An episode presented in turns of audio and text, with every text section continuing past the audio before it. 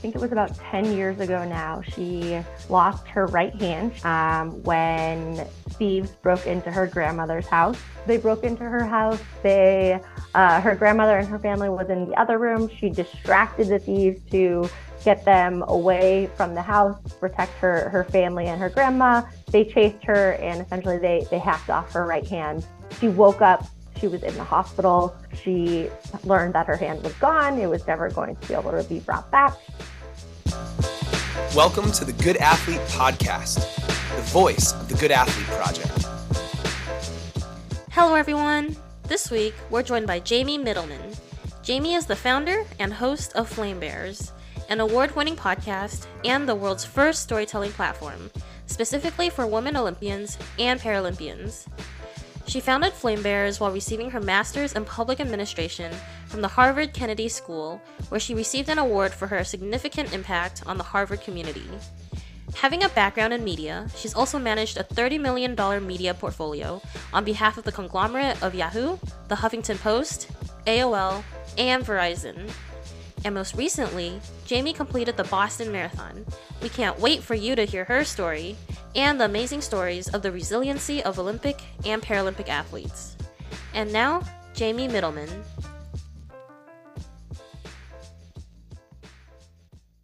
You are immediately on the heels of a successfully completed Boston Marathon, correct? Correct. Let's start there. Uh, Come on. Sure. Incredible. So, um, thank you. Appreciate it. Uh, yeah. Second marathon, did it with my younger sister. Um, really was just for fun. Um, but yeah, and, yeah, yeah, casual, just for fun. No, but honestly, yeah. when because I like to caveat that because I do work with elite female athletes, so I don't I don't put on my you know sport background as part of my identity. Usually, I pitch myself as a marketer, a communicator. But yes, sports are a big part of my life. I did the Boston Marathon on Monday. I'm still hobbling a little bit, but I'm uh, managed to go downstairs successfully now without kind of cringing. So it's good okay, wait a minute.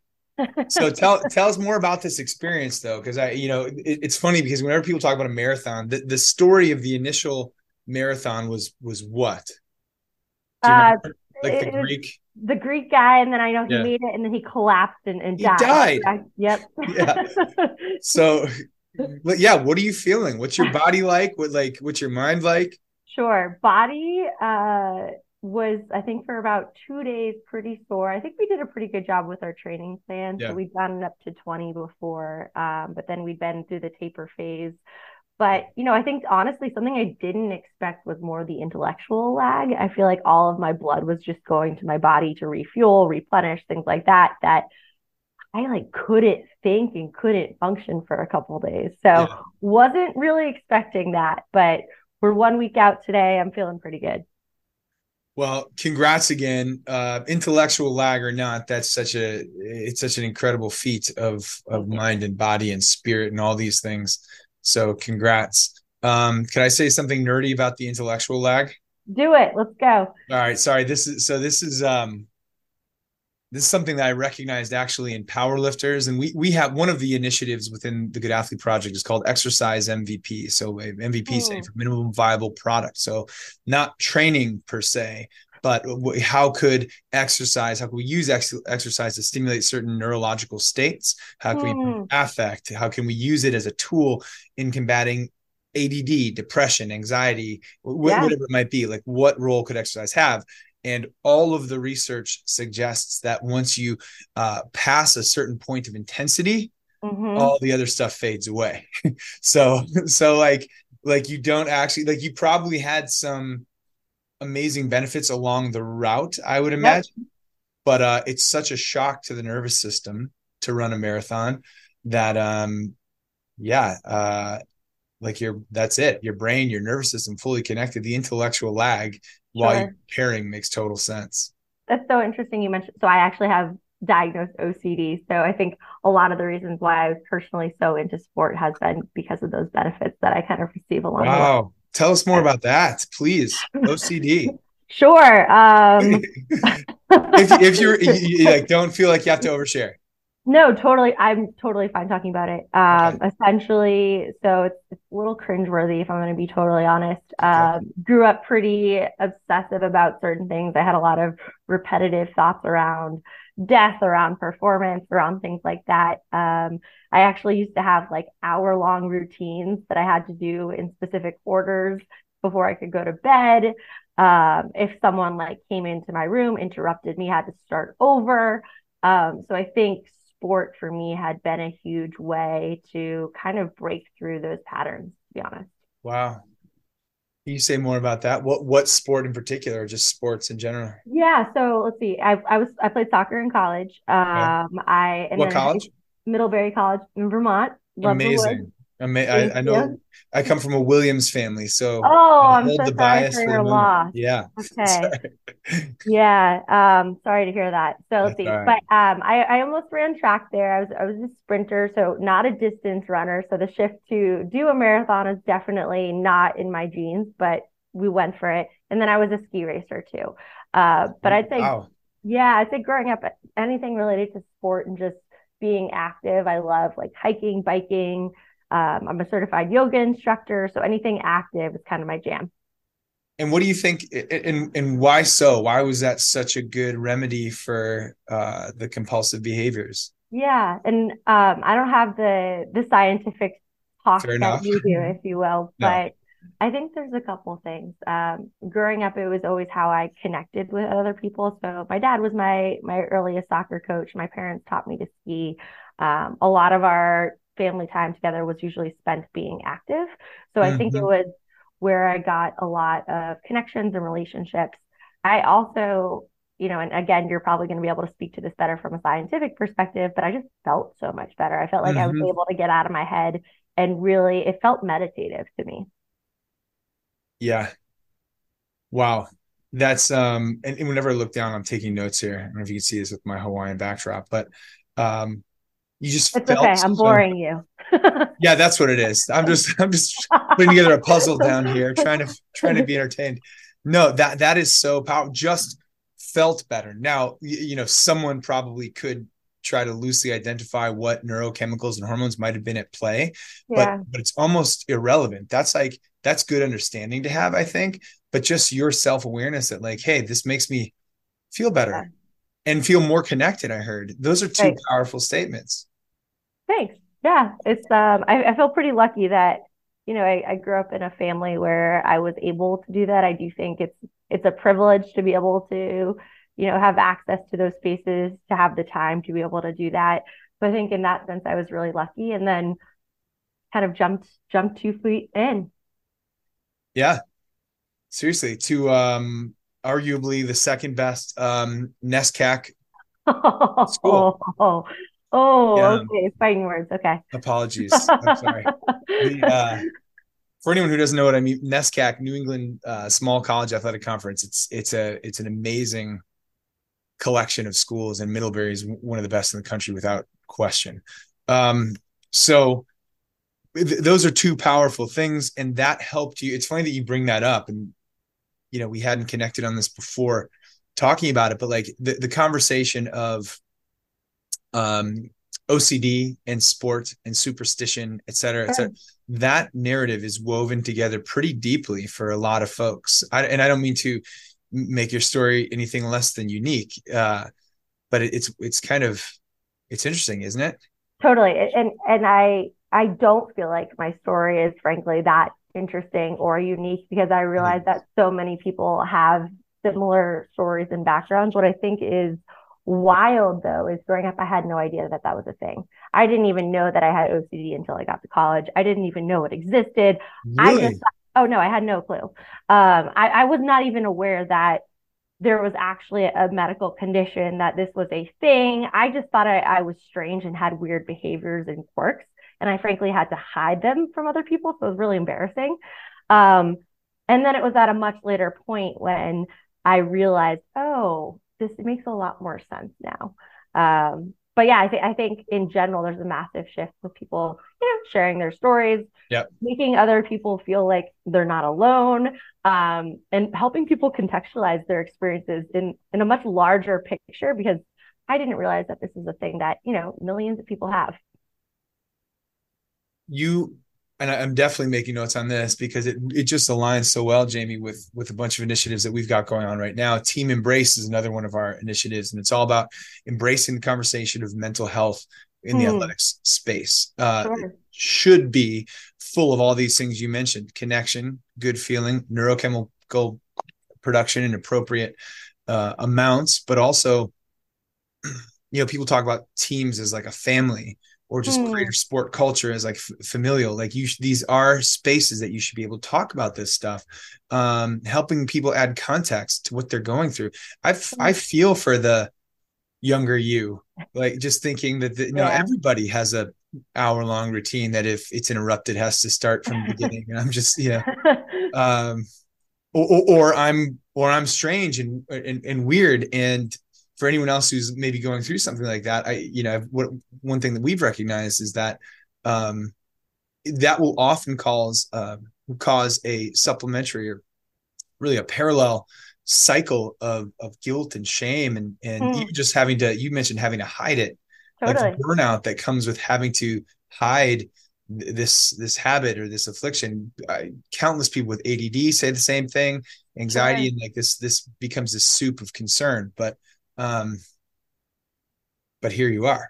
Here I am. Here I am. And, you know, I, I think I give a lot of credit to uh, my family for helping me realize what, what was going on and giving yeah. me the resources to be able to take care of myself. Because if I, if I didn't have that, I think I probably still would have been in this, this constant loop of of not knowing what I was doing really and not being able to name it and identify it. I think step one was being able to say, oh, okay, this is what you have. This is what that means. Now, if you want to, you know, change what that means for you, these are the steps. But I wouldn't right. have even gotten there if I didn't have the support to be able to to name it.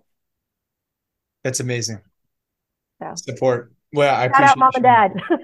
there you go. Uh to the Mittelmans. The uh is that how you pronounce it? You got it. Yep. got it. The um well yeah, the, fantastic. And now you um you transitioned then into what path from this sure. elite soccer career? Elite, elite, elite. Um, no, I actually, I actually stopped playing soccer in college because it got to me. Um, so it, it, kind of got to a phase where it was no longer fun for me, um, to be honest. And I just stopped. I said, okay, this is no longer the sport that I love. Um, I thought I wanted to be a teacher. Um, I moved to Southeast Asia. I moved to Bangladesh, the hotspot for tourism around the world, of course. And I worked at that was a joke. Um, hmm. the first liberal arts school for girls in Asia. Thank you. Um, oh wow. Yeah, it was really cool. So I worked had students from all over the continent, um, and here I was, you know, a little white girl from outside of Boston, working with women from Afghanistan uh, who had very different upbringings than me. So yeah that was an incredible experience, but I think I quickly became frustrated with my inability to reach more than just the 15 students in my classroom. Um, I loved the ability to influence how people thought, and but I kind of was itching to have a slightly bigger reach and to be able mm. to work with people beyond the confines of the classroom. Decided I wanted to do marketing and communication, but for causes that I believed in and transitioned into a corporate social responsibility role where I managed a media portfolio on behalf of charitable causes. So it was the tech company that was changed names a millions million of times. It's Yahoo, TechCrunch, the Huffington Post, AOL. Um, and essentially every year they would donate a ton of advertising space and editorials to charitable causes. And my job was allocating it. So oh. I kind of got to be at the intersection of for profits and nonprofits, yeah, being right. able to impact how people thought at a larger reach, um, but within the confines of a for profit environment, which I thought was nice because I was no longer having to write grants and kind of be at the beck and call of donors. Um, right. Was there for five years and then uh, went to business school. I was looking around at my company and noticed who was getting promoted and frankly who was not getting promoted realized that um, that was kind of one of my areas of weakness i didn't have a lot of the the hard quantitative skills that a lot of people in my organization who were at the c-suite level had So I, I went to uh, Dartmouth for business school. Um, heard of it? Loved it. Heard of it. Um, snuck in under the radar. Yeah. And had an incredible experience there. And when I was there, I I realized that I wanted to work at the intersection of public-private partnerships. So some of my favorite work um, in corporate social responsibility had been bringing together stakeholders from all the different sectors. Mm. Uh, and I had had nonprofit experience. I had now had for-profit experience. I worked on Obama's 08 campaign, but besides that, I had never worked with the government at all. Mm. So that was why I decided to go back um, for more school and uh, get a get a master's uh, in public policy. And from what school was that? Um, I went to Harvard. I've also heard of that one. All right, so you're three for three on high quality schools, um, and now you use all that brain power to serve the world. Yes, I, I hope so. Um, it was between my years at at Harvard. It's kind of funny. I had been pitching an internship to the International Olympic Committee and had spent literally half a year networking my way to the board of directors to be able to pitch this role. And there was some interest in it. And then covid happened and the olympics and paralympics were postponed for a year. Yeah. and i had spent so much time and energy on crafting what i thought would be an incredible role that basically i was like you know what? Fine. If we don't know if the olympics and paralympics are going to happen i still think this work can be done and yeah. I'm going to do it on my own. I applied for funding within Harvard. I built a team. I onboarded advisors who knew a lot more about this stuff than I did. And I just started going. So essentially, um, the role I had been pitching had been around the IOC's Elevating Women in Sport campaign. So mm. they do a ton of awesome work around diversity, equity, inclusion. But um, from my perspective, there was some opportunity around telling the world about all the awesome stuff they do. Yeah. So, given my background in the communication space, I was like, you know what? Let me help tell the world about all the awesome, awesome women who you support. Um, so it started off as just a podcast. Now, three years ago, we are the preeminent storytelling platform for elite female athletes. So we tell their stories in different ways. Podcast is one spoke of the wheel. We also do live events and we're getting into video production. But across all of them, the theme is elevating their stories the way they want them told. That's incredible. Thanks. no, really, well, it is. It's such an accomplishment. It's such a it's important work. Thank you for doing it. Um, what are some of your favorite stories? I, I, uh, there's one name that I want to bring up, but I'll hold.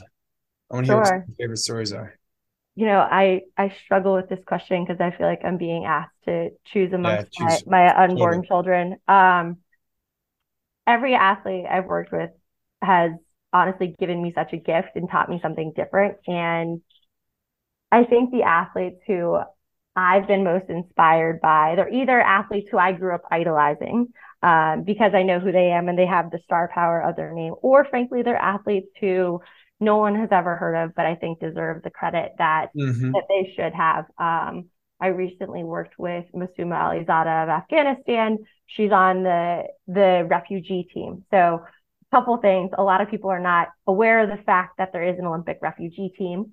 No. Um, wow. Essentially, what it is is athletes from war torn countries, and they are given the ability to participate in the Olympics on this large team that brings together athletes from various refugee communities.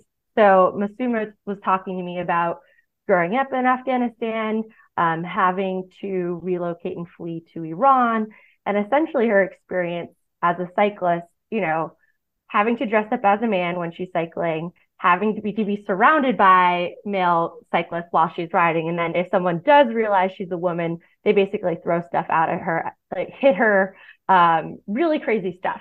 So I think what's so incredible for me about that is it's it's just a totally different experience yeah. that I've had. Um, it's incredibly, I think, humbling and honoring, frankly, for me to be able to elevate someone like that story. I think there's a huge trust factor there. Huge, yeah. In general, um, certain athletes don't feel like the media is on their side. So to be able to have an athlete who's been through a lot of difficult situations put their trust in me and put their trust in my companies it does mean a lot to me and i, I take that really seriously And then I think there's also she she carries a lot of weight on behalf of her community. So mm. she really, you know, she was competing in the Olympics when the US left Afghanistan this past summer. Or I guess it was yeah. two summers ago.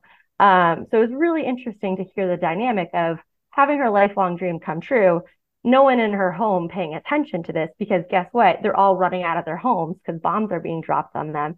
And then thinking about how totally different my experience with sport has been than right. that. Um, it's it's wild. Wild is like an understatement. what what yeah, I'm so glad that you're shining a light on stories like that. So can I I'm gonna double back on one of the details you shared. Yeah. Um, just out of ignorance people were throwing things at her be, when when they found out she was a woman. Women are not allowed to ride bicycles? Is this like exactly. Um, so women are not allowed to ride bicycles. It's also frankly um, that's it's not considered something that women are allowed to do or supposed to do. They she was considered a bad woman because um, she's not supposed to be exercising. She's not supposed to be exercising? No. Yeah the idea of being in a public space and exercising is hugely taboo. So the idea of, of being able to exercise, yeah, totally. The idea of even being able to exercise is the privilege that I think, you know, me as a white woman, I've totally taken advantage of and have not thought of as a privilege. It's I like to think the idea that anyone has the right to play, the right to be able to go out. But I think in certain countries, it's actually not something that um, a lot of women are able to do. Well, let's not name religions or anything too specific here, mm-hmm. but I would just say, and you put me in my place, Jamie, if I need to. That is like a freaking that's a travesty, a tragedy. It, that it's a totally. that's absurd. How do how do people navigate that? How do people?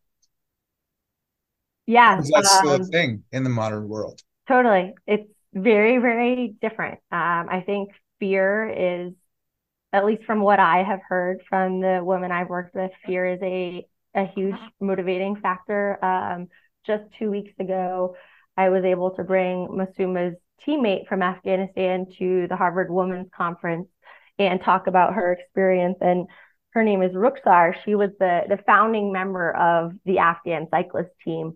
Um, and she was telling me that her family was very scared for her to do this because it put a massive target on their back. Um, that when the Taliban came in, they had to relocate because everyone knew who they were.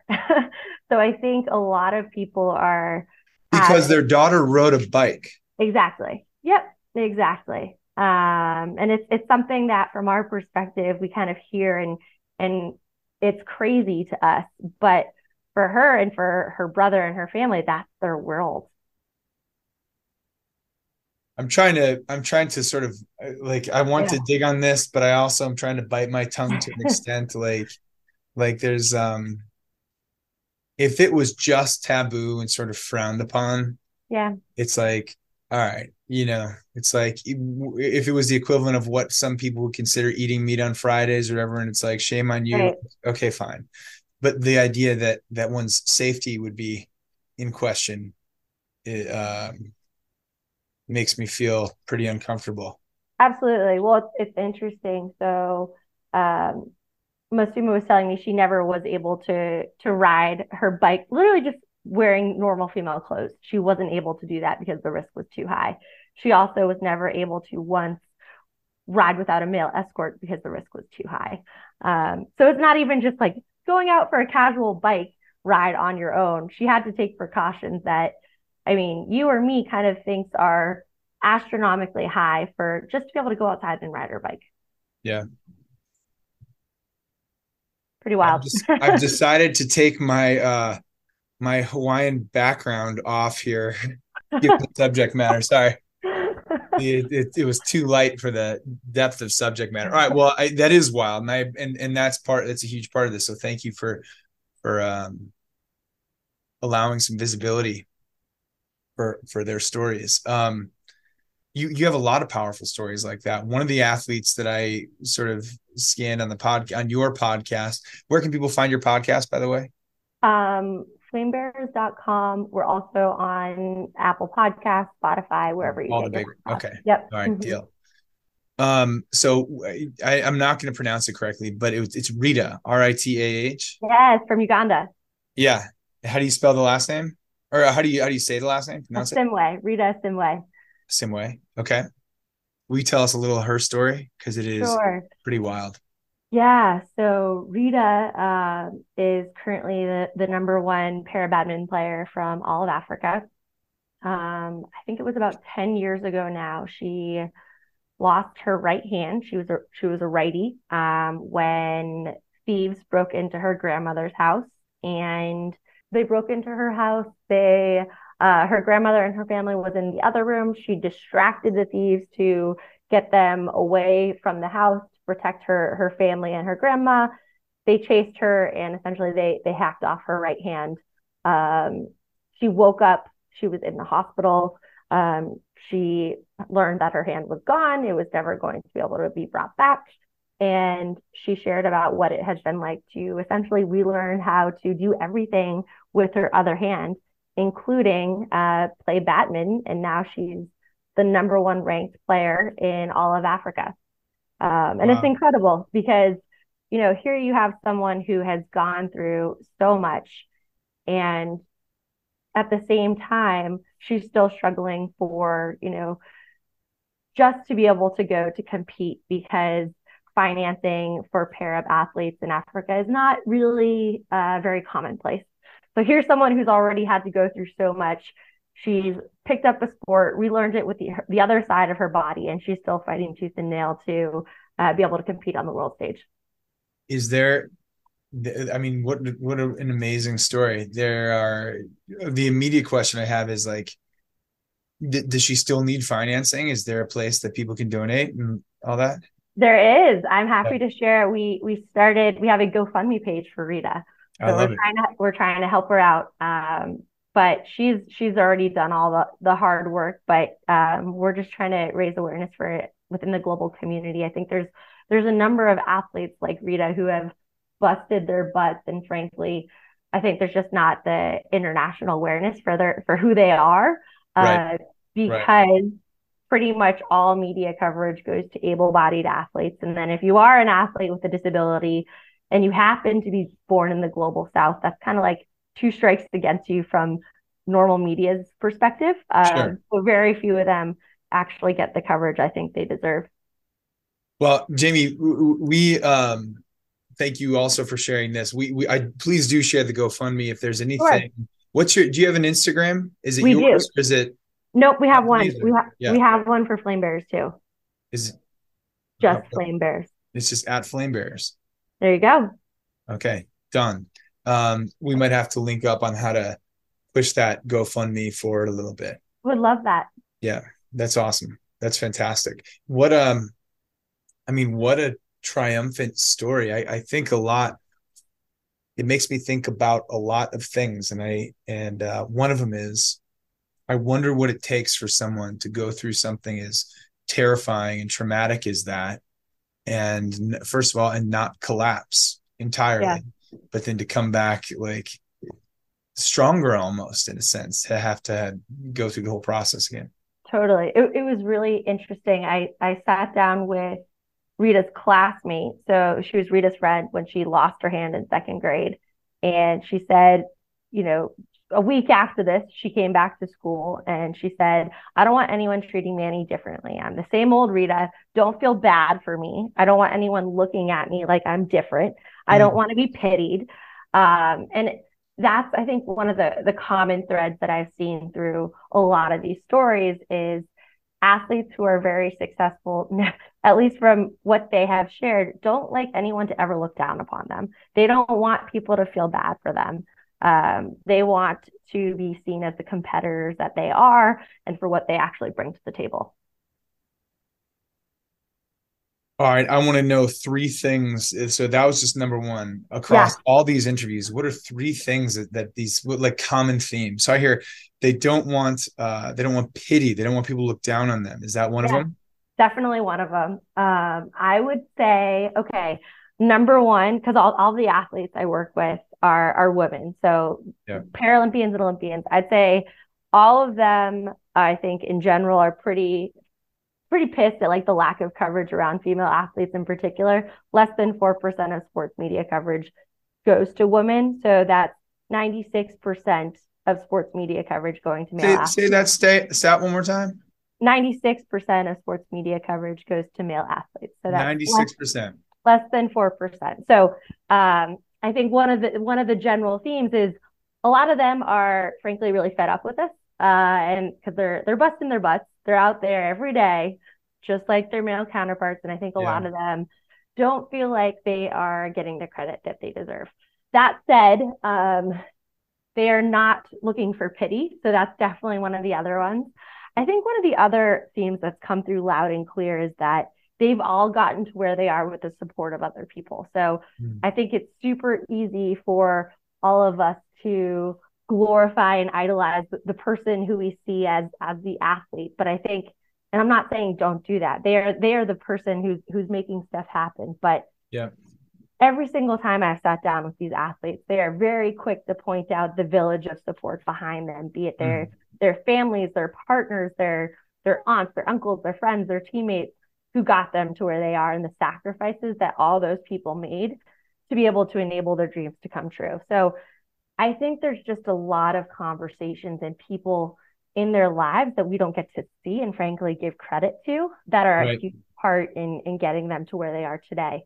Um, a fourth one, if if that's allowed, please, would be um, I think there's a feeling that athletes kind of have to be robots, and a lot of them are sick and tired of it. The ability that yeah. they, you know, they have to just perform no matter what's going on in their life, and the fact that they're actually human is something mm. that I mm. think is bubbling up more and more. And I love that athletes are actually kind of throwing down the gauntlet and saying, no, I'm not going to hide the fact that I'm depressed. No, I'm not going to hide the fact that I'm, you know, having an off day. And I think the trend towards being open about their mental health is is amazing. Yeah. I, I, couldn't agree with you more. I'm glad you added the fourth, as, I, as we talked about before, the, the whole team embrace narrative. We're going to go ahead and just credit the Good Athlete Project with everything you just said. That's a joke. No, we, we're we're one small drop in this this river of consciousness that's that's flowing toward uh, mental health awareness and support and all these things. And and I'm going to linger there just for a second because you said so many good things in those four bullets. Um, but but yeah, to be athletes more human. I like I have some pretty probably if if like first to stay on theme, like I played football for 16 seasons. Mm-hmm. And um, I wasn't good enough to play in the NFL, but I played for as long as I could. I played in the Arena League. I played in Europe for a couple years. I really I maxed whatever I had. Sure. And that that uh, I don't know what you'd call it, but but the tendency to turn down the volume on the things that make you truly human. Uh, mm. Uh, that narrative is alive, and and and you know, and and to be fair, I challenge it at every turn I could. I'm going to pat myself on the back loosely. Like I'm, I'm very happy to say I was in the, I was a captain of my football team in high school and I was in the AP art program. I was the wow. only guy in our football team in college that was a studio art major. Incredible. I, you know, like, thank yeah. you. And it's just, these are like one-offs, but like I was always, you know, I, I was always quick to challenge what it meant to be that thing. And yep. still, even still, I fell into it and you know and and blocked certain emotions over time and and was reluctant to reveal my vulnerability and things like that and uh, I always it was always really unsettling. So it was like in this amazing place, and I had similar experience to you. The community, or the, uh, yeah, you know, the this the connection rather that sport offered. That was mm-hmm. there football for me massively. Felt good, like I just really liked it. Totally. There was always this undercurrent of well, you can't be your fully yourself here. Um, so it, it's i'm just glad that you said that. Yeah i think i think the narrative is more alive than ever. And i would i would also offer this to people like the conversation of mental health is not always around injury. It's you know like i worry that some people in certain spaces are like especially the, the realm i came from um they'd have been so hesitant. It's like well i'm not you know i'm not soft. I'm not well look every time you think sports psychology. Every time uh you are uh sort of deliberately nurturing the, the processes of the mind in any capacity to get ready for a game, film study, uh, totally. like that's all in the greater conversation of mental health. It doesn't have to be response to injury. Um, yeah. Anyway, so so changing the narrative is huge. It's so it's Thank so you. interesting. You said that um, I had the chance to work with Deja Young. So she's a three-time Paralympic track and field star, We're definitely going to see her in Paris.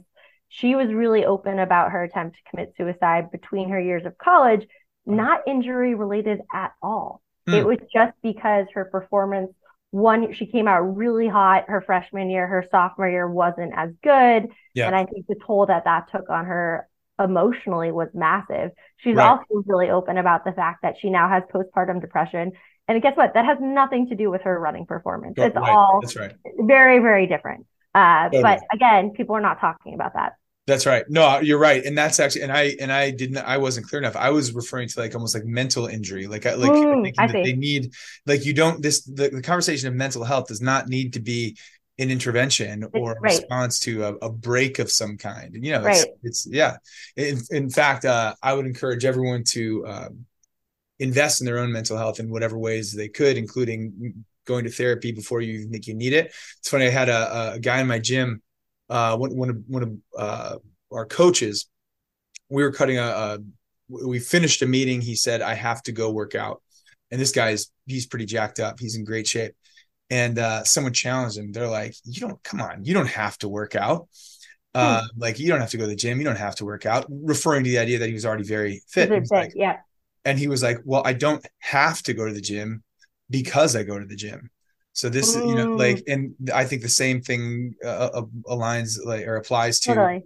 mental health. Like if you if you're waiting for a significant concern to go seek some sort of support or to investigate your own mental your own wellness, uh, that feels like a faulty paradigm we've we've we've set up, uh, probably on a systems level. Definitely in sports, at least more often than not. So, thanks for changing that narrative, Jamie. Cool being a small part of it. They're the athletes are doing the hard work. I'm just giving them the mic. So there's no doubt. Yeah. Uh, well, I, lo- I love that. Well, they didn't have a mic otherwise. There's less than four percent coverage. Yeah. So crazy. I I want to I want to dig into that because I used to do this presentation for International Women's Day actually all around. Ooh, cool. Yeah. The uh, so the coverage thing, you know, the pushback that some people will give, uh, and I'm not even going to. I'm not even take the perspective. I wanted to like first person do it, just host a, a, false debate here, a fake debate. Uh-huh. I don't want anyone to clip it, so I'm not going to say it. But the pushback that someone would give is, well, it's capitalism. That's how it works. You yep. know, people aren't going to the games. People don't want to watch on TV, and uh, you know, so that's why there's not enough coverage. Mm-hmm. And my response to them is usually, fair enough actually you know once you get to the professional ranks the olympics this is not i think college and high school these are educational spaces so equity yep. is a demand not a it shouldn't be a question mark mm-hmm. once you get into the professional ranks it is a business fair mm-hmm. enough but i think it's right to acknowledge that the reason there are so many eyeballs on the things that there are eyeballs on is because for decades and decades and decades that's the only, we we created totally. the desire we totally. created right totally that's what, people. What, yeah, what's sometimes. what's so interesting, um, and I think there's there needs to be more emphasis on on this is that it takes emotional connections for people to have fandom. So That's I'm right. a Red, I'm a Red Sox fan because I grew up in Boston. My parents took me to Red Sox games. So yeah, guess what? Right. I I support the Red Sox. If baby boomers didn't take us to sports game, women's sports games growing up, I'm probably not going to be the most diehard women's sports fan unless I have some moment in my life or someone in my life who is a professional female athlete. So right. it just takes time. It, you can't wake up overnight and have a fan base created who's going to go to the WNBA because it's the right thing to do.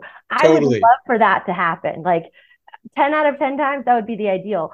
But someone's not going to go save the rainforest because I say, hey, go save the rainforest. They're going to have to actually be emotionally invested in it. No doubt. And it just takes time. It, it, it, does take time. It takes it well. It takes visibility. It's like understanding, motivation, access, and I think initiatives like yours are building that. Uh, one of the things that I used to end that um, presentation with was I asked for a show of hands. Uh, I was like, "Who likes who likes basketball?" In this okay. audience. And they were, you know, and usually they were large audiences. So who likes basketball? A lot of hands raised. Uh, how many of you have been to a Chicago Bulls game? We're here in Chicago over the last two years, and yep. like seventy percent of the hands, seventy percent. Uh-huh. And how many of you have been to a Chicago Sky game? and this is an audience of primarily women yep. and like four hands go up totally and and so it's just and it's not it's not meant to uh distribute guilt Nope. It's just meant to like bring some awareness. And then we follow up. And how many of you have a Chicago Sky t-shirt or a jersey or something like if you, you have totally. to put dollars into the pockets of these women, if you want the women to have dollars in their pockets, exactly. you are, you're the piece. Exactly. So I mean, that's one of the when people are always saying, "Okay, what do I do about it?" So it's yeah. like, okay, cool. Like, go to a game. Go be an active fan. Go, yeah. go be a fan. Buy yeah. the jersey because guess what? If you have kids, take them to the game, and they're gonna then grow up idolizing those players. But it's not oh, something that you know. If you don't do it, it's really easy to point fingers. I don't think that's the solution, though. Totally do.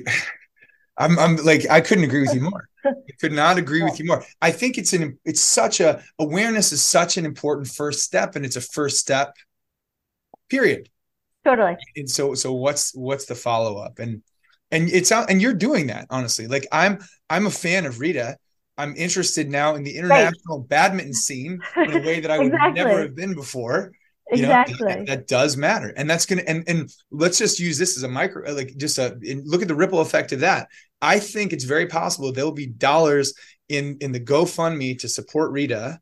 You know, and some people don't want. It's hard to quantify totally impact in in in a narrative in like the way that we're all doing this, but like you're doing something meaningful is what it comes thank, down to. Thank you. Well, I appreciate it. It's, I think I I credit my my MBA in the sense where I'm trying to fuel the demand. Like it's mm. easy to have people, you know, I'm I'm a fan, but I need to get other people to care and other people to tune in. In order to do that, I need to incentivize them to care. So okay. now that you're a fan of Rita, you know you're going to share her GoFundMe page, but yeah. um, it it just takes other people getting on board. You can't just add more supply; you also have to get people to care. Yeah, you have to get people to care. It's exactly right. All right. Well, what um what else should people care about? Where where can people Ooh. find you? Like what what are the important important topics? Um, what would you like to share with our audience, who's a great audience, by the way? I believe it. I believe it. Well, I'm never going to tell them what they should care about, but okay. we definitely want them in our community. Um, I think it's a uh, it's kind of a trope where people are like, "Oh, this you only talk to women athletes. Why are are you a man hater? Whatever." I'm not even going to entertain that line of thought. I'm just so sick and tired of that. We're not even going to go there. But the point being, uh, we're, we're very eager to have more men in our community. I think it's really important. We're building out a whole program for male athlete ambassadors um, who want to be more involved in the gender equity space. Um, so that. if you are interested, follow us on social. We have a um, an email newsletter on our website. Subscribe, and there's going to be updates on that to come um because i think this is not just a problem for women it's a problem for everyone um and likewise Great. the solution will never be able to be uh handled by just half the population so um that's kind of where i land on that i ran the the harvard women's conference and every year i was the person doing the male allyship workshop like yeah. great this is awesome but guess Good what we're not going to do is we're not going to make progress if we only invite women here no so, no I'm so uh, you know, and I and I and I'm always hesitant to add my two cents for perhaps totally. obvious mm-hmm. reasons, mm-hmm. but like from purely Im- impact based reasons, yeah, you would you I would imagine you don't want to alienate half the population who, by the way, has 96 percent of the eyeballs on it.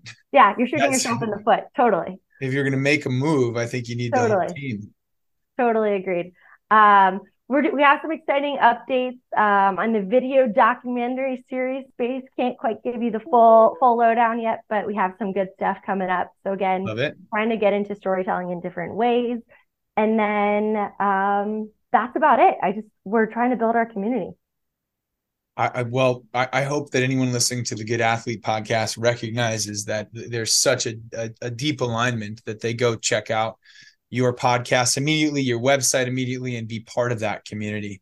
Uh, if we can ever be of support, um, I mean, we're going to try to be. Just just after this conversation, hearing some of your stories, um, male athlete ambassadors pushing forward stories of people like Rita, um, and and like you, like your story is an inspiring one. Uh, you know, you are. Uh, you, I was going to say a bad word. I was going to say BA. That stands for for Badass. Uh, we we can blur, we can beep that if we want to, but that but it's awesome yeah. and it's inspiring and and and good for you. And I hope people see this um, and keep this whole thing rolling. Thanks. Well, I'm I'm psyched to learn more about your guys' work. It seems like you're doing some really cool stuff. Well, we we sure do our best, and we like doing it a lot. So, uh, well, more alignments to come, and please know that if you ever have anything, um, you're you're welcome to share our platform, and, and we'll okay. help get it out to the world. So totally. Thank you so much. Thanks uh, for all you're doing. Do you need business cards? Do you need flyers, posters, custom thank you notes, or any sort of stationery to take your business to the next level? If so, then you've got to see the good people at Mighty Printing. They've got two locations. One of them is up north in Glencoe, Illinois. The other is right in the heart of Chicago on 180 West Washington Street. They do most of the printing for the Good Athlete Project, and we just could not do our business without them. They've also worked with teams like the Chicago Bulls and the Chicago Blackhawks. They've worked with Lettuce Entertain You Restaurant Group. They do holiday cards, they do wedding cards. They help you. They help you not only celebrate special occasions, but make them that much more special. And like I said, if you are a small business owner or a large business owner, they will give you the sort of personalized service combined with incredibly high quality goods. You just can't find that combo, honestly, anywhere else. Find them online at miteprint.com. That's M I T E print, P R I N T.com. And on Instagram, same thing, at mightyprint, M I T E print. And tell them the Good Athlete Project sent you.